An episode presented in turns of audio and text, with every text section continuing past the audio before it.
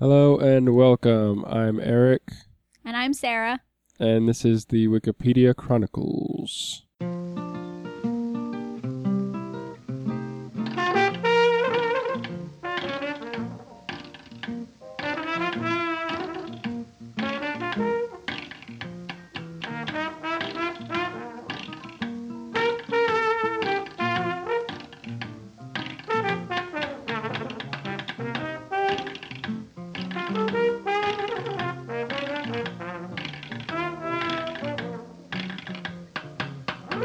This is a podcast where we start with a random article, explore it, and then follow the links and see where it takes us. Uh, as you may have noticed, uh, John is not with us today. It is my wife Sarah. Hello.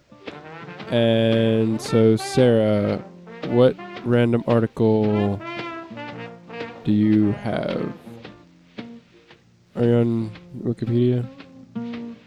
Did you click on English? Are you? Are you Okay, there we go. okay.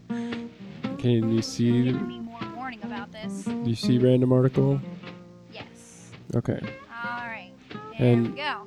All right. And oh, man. just make sure that you're talking into the microphone. Okay. Pull the microphone closer to your fi- mouth or something. Okay. Okay. All right. What is your random article? Kachi Manao Okay. uh, is a settlement in the administrative district of Gimabowo in the Starograd country, Pomeranian Voldorship in Poland. Hmm. a lot of words that are really hard to say. All right. Well, mine is the HMS Montagu, and it is a ship from 1779. Um, and it was obviously an HMS, so it was in England. Um, which one sounds more interesting to you? well, my article is really short. Mine's short as well. Okay, mine's only like two sentences. So, Hmm. um, with mine, there's going to be a lot of weird words, at least at first. So, Hmm. do we want to go the safe route, or do we want to challenge ourselves? Is the real question. Well, I feel like we've done a lot of um, hard to pronounce stuff recently, Okay. so maybe we should just go with mine. All right.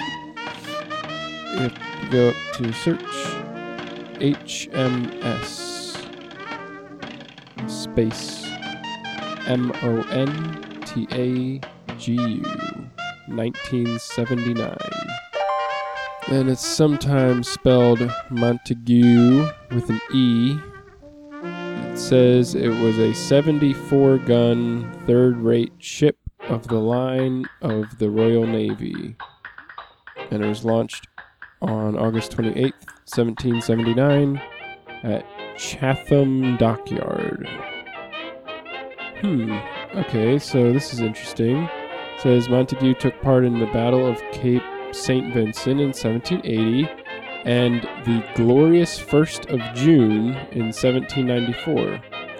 And apparently, glorious 1st of June is a link to an article. Sounds good to me. Alright, well, let's go there and see what's up. Okay, so in, it was in 1794. It was the first and largest fleet action of the naval conflict between the Kingdom of Great Britain and the First French Republic during the French Revolutionary Wars. There were 25 ships of the line, and there were 1,200 casualties, seven ships lost. Hmm. So, you know, not the worst as far as casualties go, but obviously it could have been a lot better. Yeah. And yeah, it's um apparently at that time the British fleet had more numbers, but the French ships were larger and stronger and carried a heavier weight of shot. So I guess they kind of equaled each other out. Yeah, I guess so.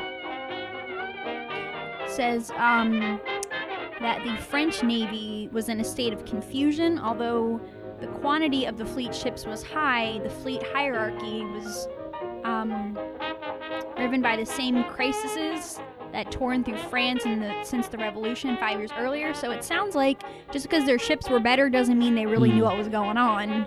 Yeah. We just had a bunch of like good ships and they didn't know what to do with them. Yeah, they tried. Yeah. Maybe. Let's hope so. This one guy, um, they have pictured here. Well, not pictured, but painted. Richard Howe.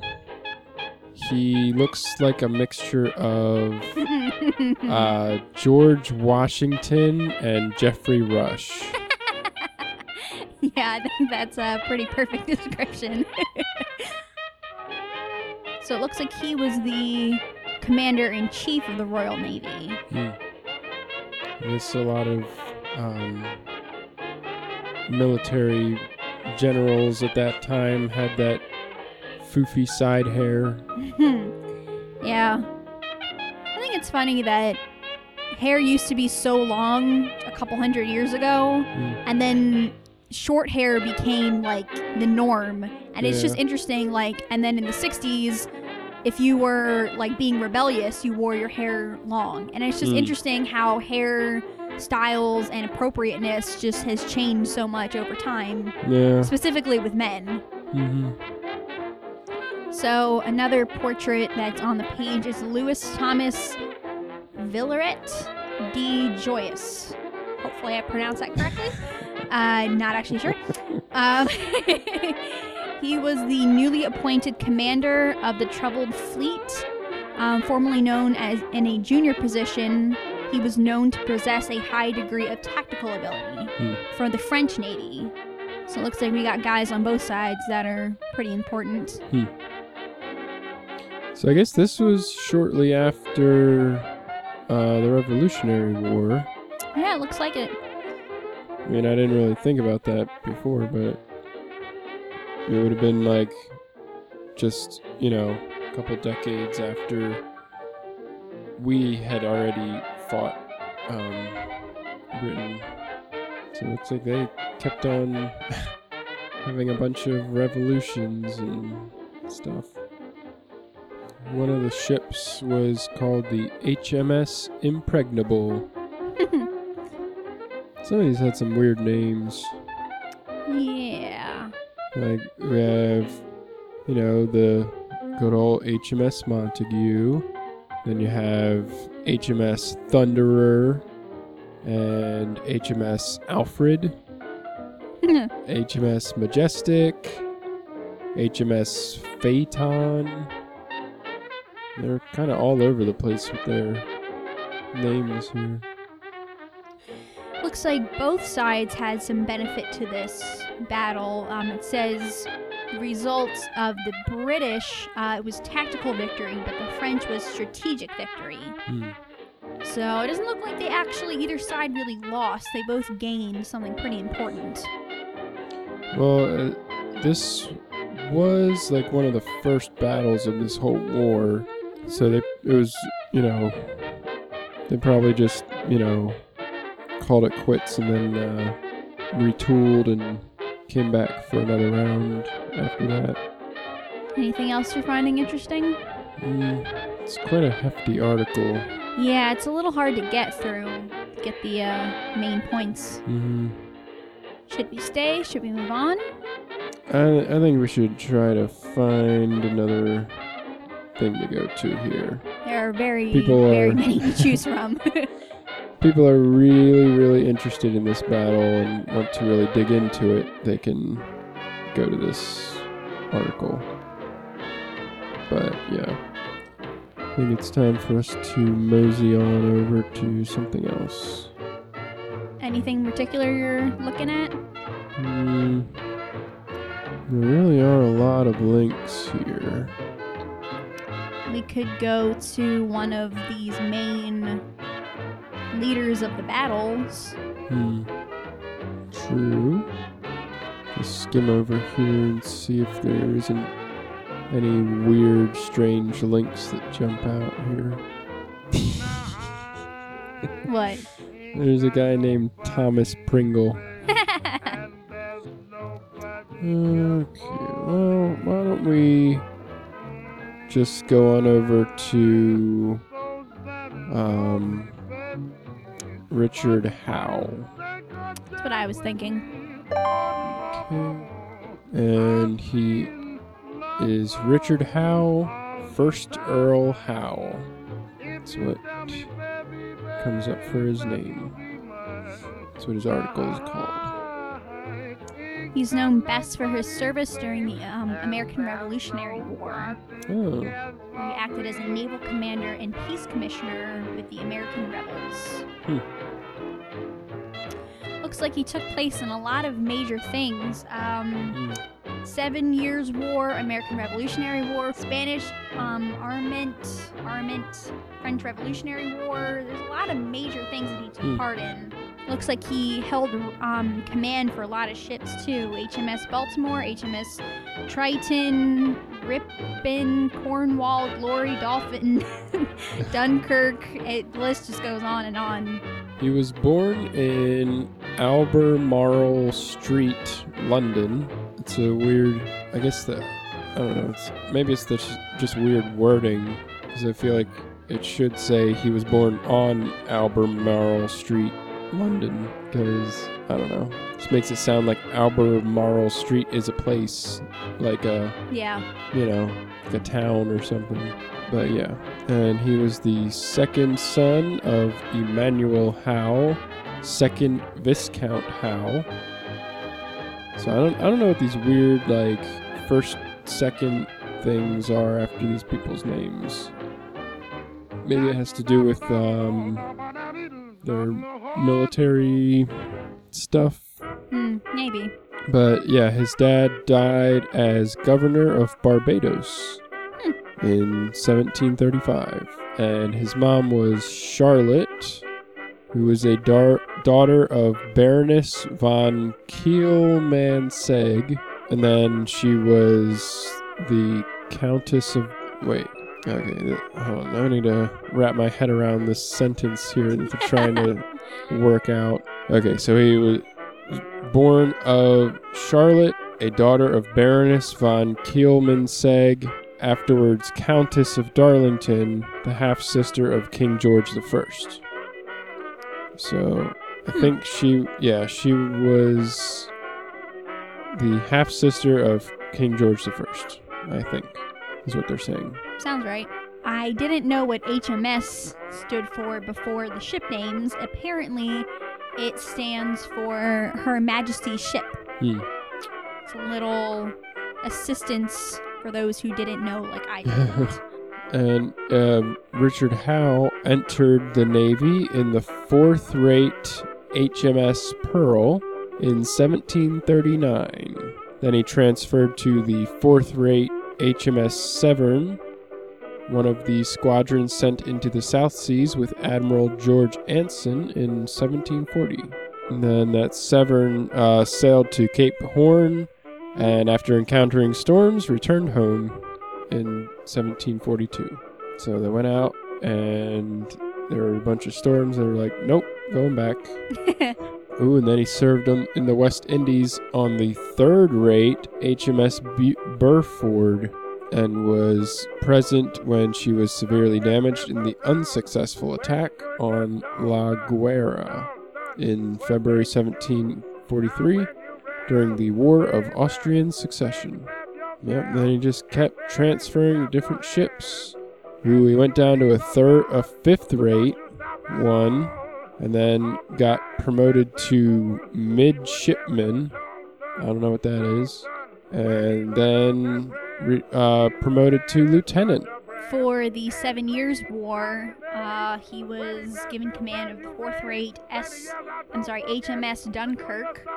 Um, and was sent to North America as part of the squadron command by Admiral Edward Boscawen. And um, his capture of the French Alicide was the first shot fired in the Seven Years' War. So it sounded like it was pretty important in setting off the Seven Years' War. Hmm. And then he was elected member of parliament for Dartmouth in 1757. So I guess he was a member of parliament and he was still commanding ships. Uh, but yeah, later he was appointed a Lord Commissioner of the Admiral Admi- Admiralty Admiralty on the Admiralty Board, led by John Montagu, fourth Earl of Sandwich, in April 1763. Then he became the Treasurer of the Navy in 1765. This guy just went on and just did everything. Oh. So at the beginning of the American Revolutionary War, he was actually known to be sympathetic to the colonists. Huh. And he was friends with Benjamin Franklin as well. Anything else we feel like we need to cover? Mm, we really got most of it here.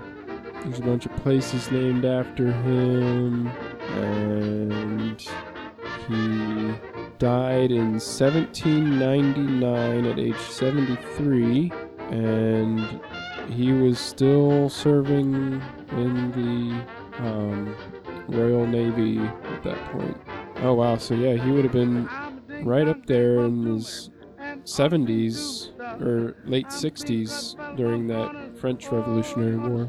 So that's close to the end of his life there. I don't know what what of this stuff seems interesting to go to. Go to midshipman or go to a place. To link to Gibraltar, Ireland, London, Earldom. We could go to um, John Montagu, fourth Earl of Sandwich, and maybe hope to um, get over to the Sandwich Islands and learn more about what that is. Yeah, it sounds good to me. All right, let's go to John Montagu, fourth Earl of Sandwich. He was in office from the 19th of December 1770 to the 12th of January 1771, so really not a long time. Hmm. Very short, actually. Yeah, that's like a month. He was born uh, 13th of November 1718, and he passed on the 30th of April 1792. So, you know, pretty decent Hmm. life. Not too short. Whoa, okay, so here we go. He succeeded his grandfather, Edward Montagu, 3rd or Earl of Sandwich, as the Earl of Sandwich in 19, 1729 at the age of 10. Wow. That's pretty early for being, uh, you know, like a leader or, like an, I guess an earl. I don't know what an earl is actually, to be honest with you. It is a member of nobility. The title is Anglo Anglo-Saxon, akin to the Scandinavian form of jarl, meaning chief chieftain. Hmm. Particularly a chieftain set to rule a territory in a king's steed. Stead. Sorry. um, yeah, so I guess it's really just a title to rule a territory. Hmm. But still, 10 is really early to do that. Yeah. Well, we did come to the right place because it says during his life he held various military and political offices and is best known for the claim that he was the eponymous ev- inventor of the sandwich. Really? Yep, Wow. this guy is the one who did it. It's weird to think that a sandwich had to be invented. Yeah. It It's, it just seems like something that always would have been. Yeah, I mean, it's like it took this long for somebody to like cut open a piece of bread and start putting stuff in. Yeah, it just seems really strange. I don't know how we lived on this planet for so long without sandwiches. I don't know. Let's see if it says what led him to his discovery. Here we go. Okay, so the modern sandwich is named after Lord Sandwich. but the exact circumstances of its invention and original use are still the subject of debate. A rumor in a contemporary travel book called Tour of London by Pierre Jean Grosley formed the popular myth that bread and meat sustained Lord Sandwich at the gambling table. A very conversant gambler, Lord Sandwich did not take the time to have a meal during his long hours playing at the card table. Consequently, he would ask his servants to bring him slices of meat between two slices of bread, a habit well known among his gambling friends. Because John Montagu was the Earl of Sandwich, others began to order the same as Sandwich. The sandwich was born. The sober alternative is provided by Sandwich's biographer, N.A.M. Rodger, who suggests Sandwich's commitments to the Navy, to politics, and the arts mean the first sandwich was more likely to have been s- consumed at his work desk. Hmm. So yeah, I, I feel like that makes sense. Like, I mean, I'm sure the gambling part is true as well, but you know, he probably had been doing that for a while beforehand. Doesn't really say how he first discovered it.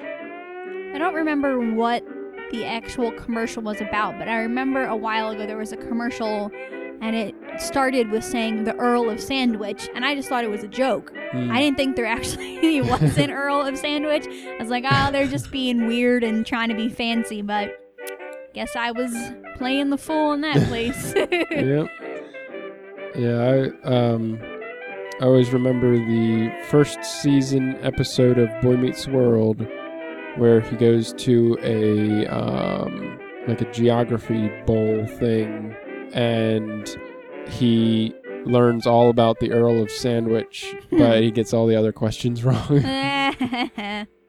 Well, do you want to just jump over to Sandwich? Yeah, I really do. See what's up with Sandwich. We're just gonna ignore the rest of his life, all the important titles that he Eh. had. This is the only important thing that he did. Let's be honest. He was uh, prime minister several times, and uh, we're not gonna we're not gonna look at any of that. We're just gonna go straight to sandwich. Yep. Okay. Okay. When I was a kid, I used to think that sandwich was like witch, W I T C H. Uh, but I'm also a terrible speller, so that's not really surprising that I thought that. Well, a sandwich would be pretty terrifying. I think. Right?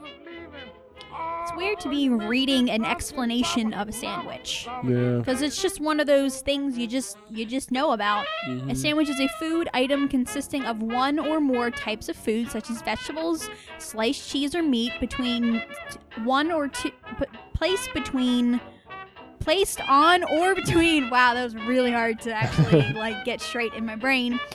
Of slices of bread. I mean, it's pretty obvious. Yeah. Or more generally, any dish wherein two, wherein two or more pieces of bread serve as a container or wrapper for some other food. I wonder how the like practice of making sandwiches spread. Like if it Hmm. started with the Earl of Sandwich, how long did it take before it went to other countries? Yeah. You know? Okay, well, we got some history here. The modern concept of the sandwich using slices of bread, as found within the Western world, can arguably be traced back to 18th century Europe, as we discussed in the last article. However, the use of some kind of bread or bread like substance to lie under or under and over some other food or used to scoop up and enclose or wrap up some other type of food long predates the 18th century and is found in numerous much older cultures worldwide. So, I guess people had been sticking stuff between bread of some kind for a while, like a long time, but maybe um, Earl of Sandwich just started doing like I don't know the actual like sliced bread like we Mm. have today. Yeah, because in the um, the, the deeper into the history of things that are similar to a sandwich, it talks about um, matzah bread for Passover, um, similar to the modern wrap sandwich made with flatbread. Mhm. Middle Ages, thick slabs, of course, usually stale bread, were used as plates. So it seems like people were using bread, but they it wasn't a specific Yeah. sandwich. Like there's a difference. And the bread that they had back then was much different than the kind of bread that they started developing. Yeah. Have you ever had matzo bread? No, Me neither. I feel like we should try that. probably. Wait. No, I totally have. Never mind.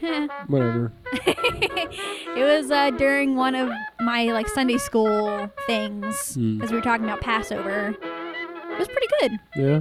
Yeah. It's definitely a very unique texture, Hmm. being unleavened bread. The sandwich was first promoted as an elaborate meal at supper, whereas today it's a very simple, everybody does it type Mhm. of lunch food. Yeah. Okay, so here we go. Maybe this maybe answer your question. Um, it was initially perceived as food that men shared while gaming and drinking at night, and the sandwich slowly began appearing in polite society as a late night meal among aristocracy. Oh. And the sandwich's popularity in Spain and England increased dramatically during the 19th century when the rise of the industrial society and the working classes made fast, portable, and inexpensive meals essential. Oh, okay. The first written usage of the English word appeared in Edward Gibbon. Let's take a peek and see who Edward Gibbon is, what he's so important about.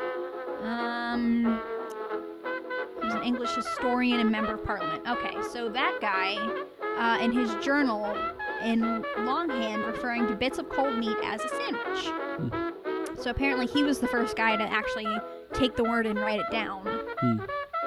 It is said that he ordered his valet to bring him meat tucked between two pieces of bread, and others began to order same as sandwich for the Earl of Sandwich.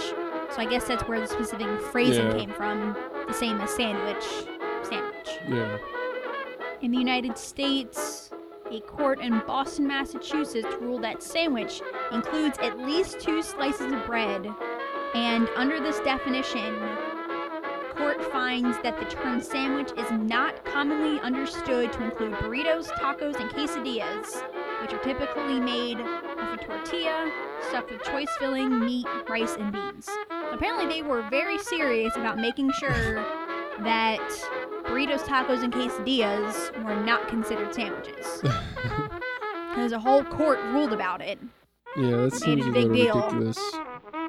And it says, that does say the issue stemmed from the question of whether a restaurant that sold burritos could move into a shopping center where another restaurant had a no compete clause in its lease prohibiting other sandwich shops. Hmm. It seems weird. Doesn't say what year that happened. Hmm. I'd be very yeah. interested to know, but it doesn't look like they provide anything. There's a whole list of common varieties of American sandwich. Hmm. What's a dagwood? I have no idea what dagwood is. It's listed as one of the types of sandwiches. Hmm. Dagwood is a tall, multi-layered sandwich in variety of cheese, meats, and condiments. It was named after Dagwood Bumstead, a central character in a comic strip, Blondie, who is frequently illustrated making enormous sandwiches. Oh, wow, that is an enormous sandwich. They have a picture. Um, Are we going over to Dagwood? we don't have to. Just, I mean, we can. You want to go to Dag? There's also Mula Feta, which I've never heard of, and Po' Boy, which I've also never heard of. So we can go to one of those too. I would like to eat a Dagwood sandwich. Yeah. Would be a very interesting feat for my very tiny jaw. Well, yeah, let's just go over to Dagwood, see what's up. Okay. According to Blondie scripter Dean Young, his father, Chic Young, began drawing huge sandwiches in the comic strip in 1936. Oh, wow. So I guess this would be the earliest of the crazy looking sandwiches. Yeah, this thing It seems like- nuts. A lot of cartoons tend to portray sandwiches like this with, the, you know, just Like 80 different Yeah. things between the a bread. big giant assortment of stuff. Yeah. stuff. In 1951, businessman Bob Wheeler and Art Lang opened a Dagwood themed restaurant in Toledo, Ohio, with hopes of establishing a national chain. They had not licensed the Dagwood name and were ordered to stop using it by King Features. A Dagwood diner spelled D A G hyphen W O O D operated in Ann Arbor, Michigan until 1971. Hmm. Oh, okay. So in 1999, a restaurant named Blondie's opened at Universal Orlando's Islands of Adventure and served traditional Dagwood style sandwiches. And um, Blondie's bills itself as home of the Dagwood sandwich. The exterior displays a 20 foot plastic Dagwood sandwich over the entrance. I feel like that's an unusual place for Orlando's Islands of Adventure. Just seems like an odd place to put that. Yeah, I don't know. It I mean, it's it's possible that it is somehow owned by Universal, just because of the way companies are like, you know, one company owns another company, and then another company owns them, and all that stuff. Yeah. And it's you know, but yeah, it seems strange. Have you ever been to the Islands of Adventure? I don't think so. We have to go then. Yeah, We have a lot to do in Florida. yeah. Universal, Disney, obviously see your parents. Yeah. well, this article's pretty short. Yeah. So, do we want to go to Dean Young? Descriptor of Blondie? Maybe. Hold on. Let, let, me, let me just uh, go ahead and mention this thing. Um, the Blondie restaurant. Wait. Okay. So there's another Blondie themed restaurant called Dagwood Sandwich Shops. And it sold a 1.5 pound sandwich. Wow. and it was stacked with these ingredients. Three slices of deli bread, Genoa salami, ham, pepperoni, turkey, cheddar cheese, provolone, lettuce, tomato, roasted bell peppers, banana peppers, red onion, deli mustard, and low calorie mayonnaise. Gotta have that low calorie mayonnaise. Yeah, I feel like at that point you just might as well go all the way. But man, I if I saw a sandwich like that sitting in front of me, I wouldn't even know where to begin. hmm Cause like you can't just take a bite out of that. and it's like it's not like a cake where you can just like slice a little chunk off and eat it because Yeah. it's still like it's the size of a loaf of bread set like sitting upright hmm like I don't know. There's just I don't know. I mean, it's a fun idea, but Yeah, actually, an execution trying to eat it. yeah, It seems like something that would be on diners, drive-ins, and dives. Hmm. Like one of those crazy, yeah. like you know, Food Network shows. All right, so all right, let's go over to this Dean Young. Okay, so Dean Young is the obviously writer of Blondie. He was born in 1938. Oh, okay. He was born in 19. I was confused because in the last article it said something about something that happened in Blondie in 1937. So, uh, but yeah, he was born in 1938, and he was the head writer of Blondie, which he inherited from his father, Chic Young. Okay, so um, Dean Young inherited the comic in 1973 when his father died.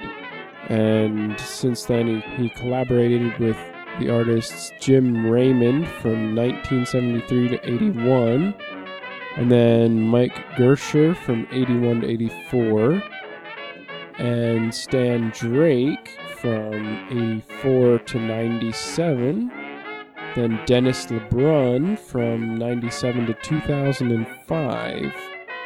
And Blondie is drawn currently by John Marshall, who works with his assistant Frank Cummings.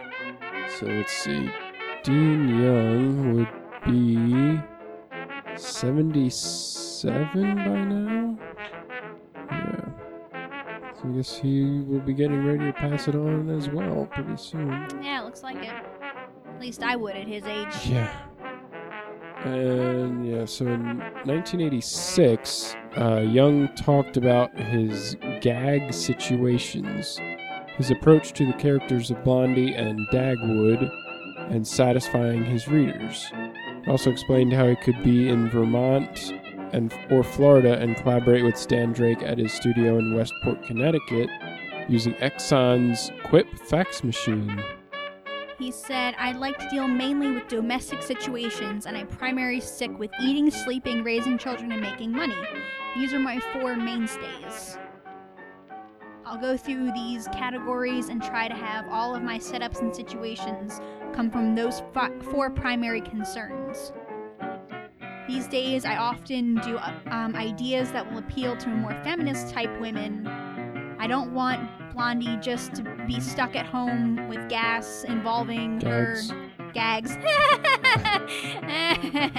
See, that's what happens when you try to read too fast and you let your eyes go before your voice. Stuck at home with gags involving her to be limited to, to that setting alone. I want Blondie to be a complete woman and I want readers to respect her not only for her ability to maintain a home, but for her to but also for her to have her own mind and her own person. That's pretty awesome. Yeah, That's that's good. this was 1986 too. Yeah. I think that's pretty a pretty important thing is I feel like a lot of a lot of times, you know, a lot of feminists are like if you stay at home, you're not using your full potential and Yeah. that's, you know, not true. Being at home is just as important as being in, in the workplace or being anywhere Mhm. else. You know, it's all what God calls you to do. Yeah. Uh, let's see. He continues on to say readers admire a character's personality and the way he or she is, they have affection and love for the character. A lot of the changes in the way Dagwood acts nowadays have to do with his relationships to women. I'm careful to see that he doesn't do things that might make a segment of women readers unhappy or upset. I don't want to make any group or persons unhappy with the way the Blondie characters behave. I want to make friends, not enemies. This was my dad's formula, and the advice he passed on to me in this connection has worked very well. I send Drake the scripts, and then when he gets his pencils done, he'll put them in Qwip Machine in Westport, and I can see them instantaneously on my machine in Florida. Wow. What a time we live in. Then, if there are any things we want to talk about, we can get together on the telephone. By and but by and large, there are not too many things we need to discuss on these occasions. I've got a qwip machine up here in Vermont and one in Florida, so Stan and I can send graphics all up and down the east coast of the United States. The telephone people hook up a hook a qwip machine into your phone system. You make a phone call, put the phone down, and the Qwip computer transmits Blondie as Stan has drawn it. I didn't even know what a qwip machine was until right now. Me either. Huh. I'm surprised that they don't have a link to go to a qwip machine. Yeah. I'd really like. I'm gonna look and see what one looks like. It's weird that it's made by Exxon. Yeah, it just seems like an odd thing. You know in Napoleon Dynamite when they have the time travel machine Mhm. with the little thing that goes on his head? This is kind of what that looks like. it kind of looks like the time travel machine from Napoleon. Are you looking at pictures? Yeah. For those uh, listeners out there, if you haven't seen Napoleon Dynamite, then your life is severely lacking in fun and creativity, so you should go watch it right Wow, now. this is so like strange. Yeah. Hmm. There's also a bunch of like sewing machine pictures coming up. Hmm. Not too sure why that's the case. Yeah, this is definitely an interesting thing. Yeah. All right. Well, uh, we've come to the end of this article, so we really only have the option of people. Yeah. We could go to Blondie. That's true. I think that's a good idea. Yeah, I have. I'm not too familiar with Blondie. Me neither. Let's go to Blondie. The launch date was September 8th, 1930. Hmm. Definitely has a very vintage look about it. Yeah. Blondie is an American comic strip created by. Is it Chick or Chick? I say chick. Chick. I think so too. By Chic Young, which was the father of the man we were just talking about. Um, the success of the strip, which features the. Oh crap, I always say this word. Eponymous. Mhm. I always say that wrong. I'm glad I said it right for actually once. Features the eponymous blonde and her sandwich loving husband. Wow. Led to the long run running of Blondie film series, 1938 to 1950 I didn't know and the about that. popular Blondie radio program 1938 to 1950. Wow, there is a lot going on with Blondie. We've ne- I've never heard of it. Hmm. Like I, I'm, f- I mean, I'm like familiar enough with the comic strip. Like I know it exists. I haven't really read it at all, but um, I think it's one of the ones that's in like the Sunday paper every day, or not every day, but every week if it's the Sunday paper. But um, I had no idea that they made films and stuff. It's like a whole little franchise. Yeah. Maybe they'll reboot this one soon enough. just like they're doing with everything. Yep. There's a lot of running gags that they have. Um, Dagwood singing in the bathtub or interrupted usually by family members or Elmo. I'm assuming Elmo is their pet while he's trying to relax in the tub. Things like that that just are very ordinary, which I think is pretty great. I think it's nice finding humor in ordinary things. Yeah.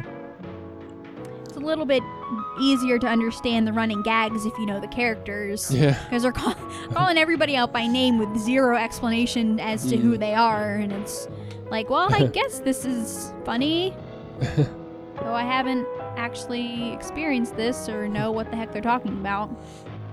Uh, Dagwood's hobby ha- is household carpentry, which is interesting, um, but unfortunately, his projects don't turn out really well. One of the running gags.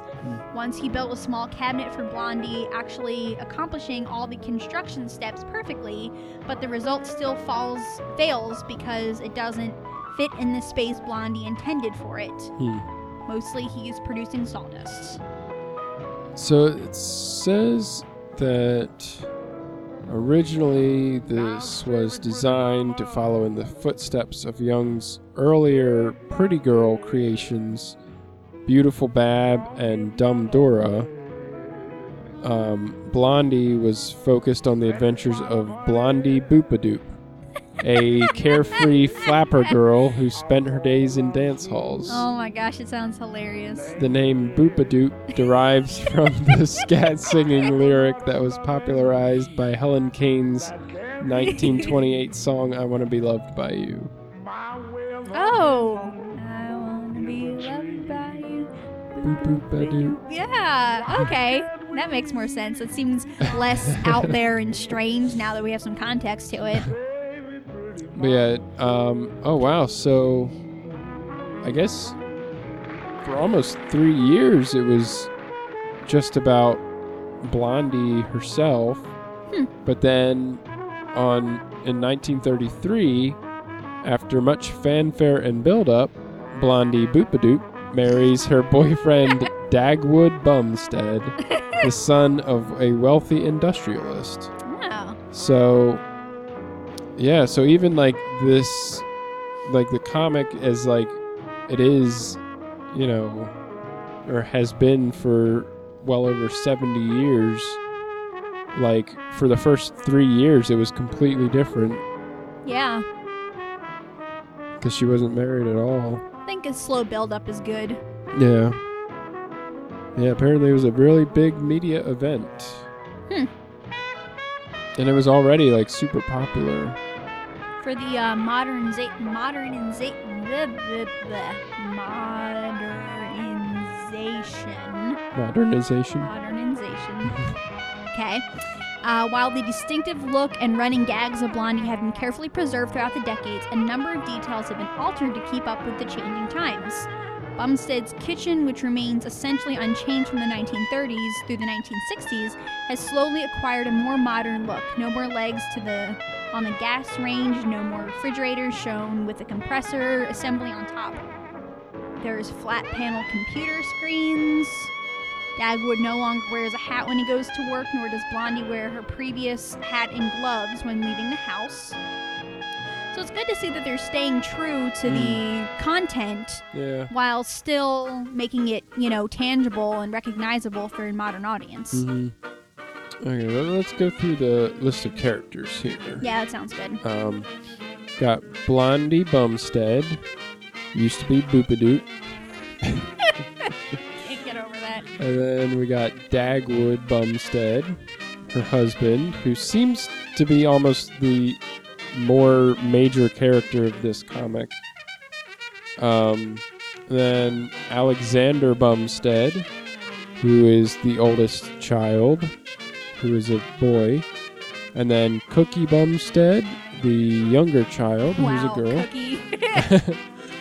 And then Daisy, who is the family dog.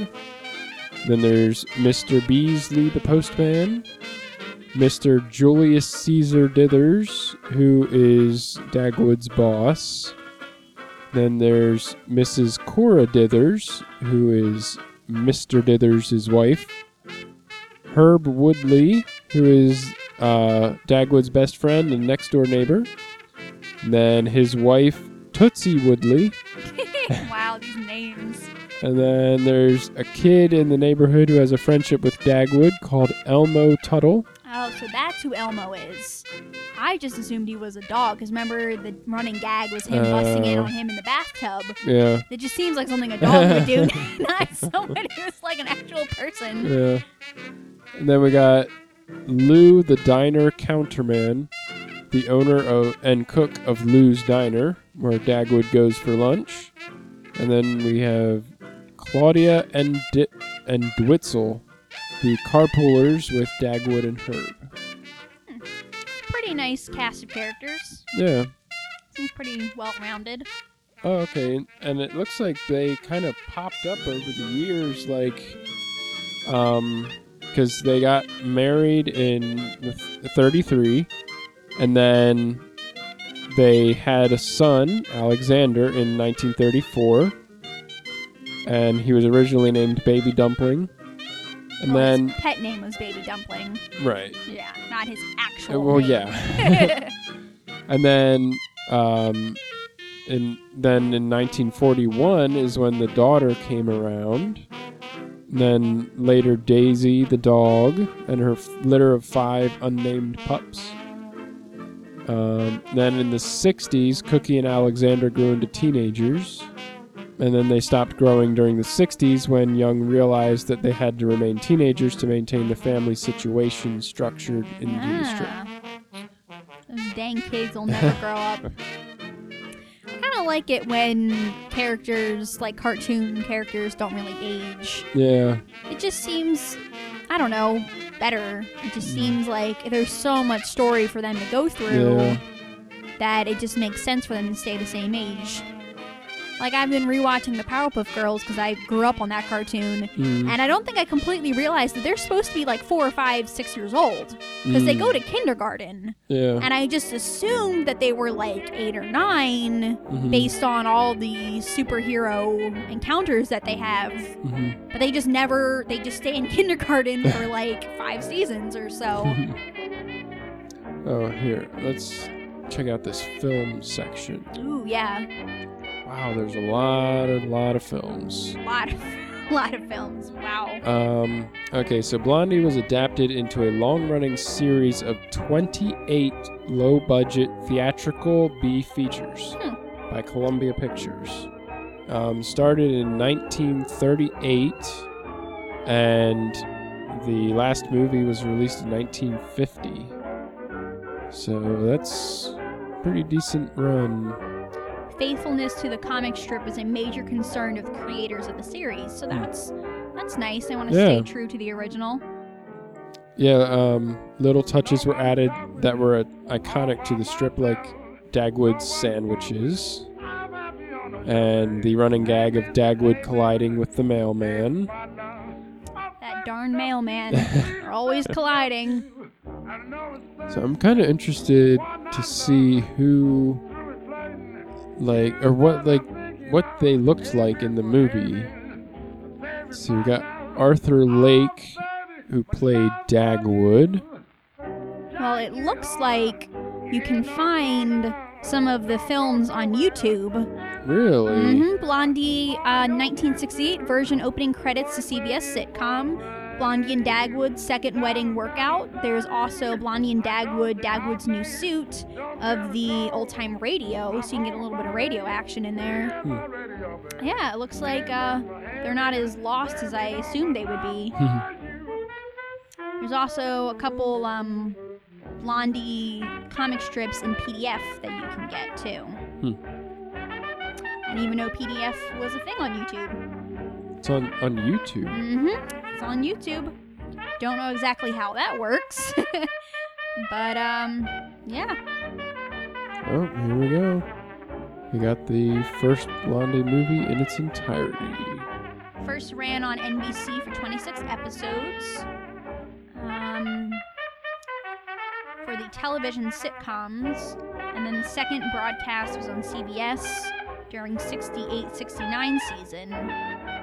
And it looks like the, um, the actors changed for the 57 NBC episodes. Um, with Lake reprising his film and radio roles and Pamela Britton as Blondie, and then the second, when he was on CBS for 68 69, had Patricia Harty and Will Hutchins for the lead roles. Hmm. And veteran comic actor Jim Backus playing Mr. Dithers. Alright. Okay, well, I guess that should just about do it. So, from HMS Montagu, 1779 to Blondie Comic Strip.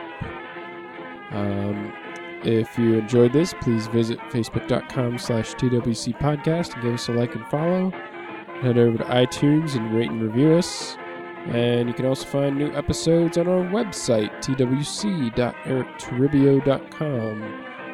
And I'd like to thank Louis Armstrong for our theme song and Bennie Moten for our outro song. And thanks again for joining us. I was Eric, I was Sarah. and this was the Wikipedia Chronicles. Shh.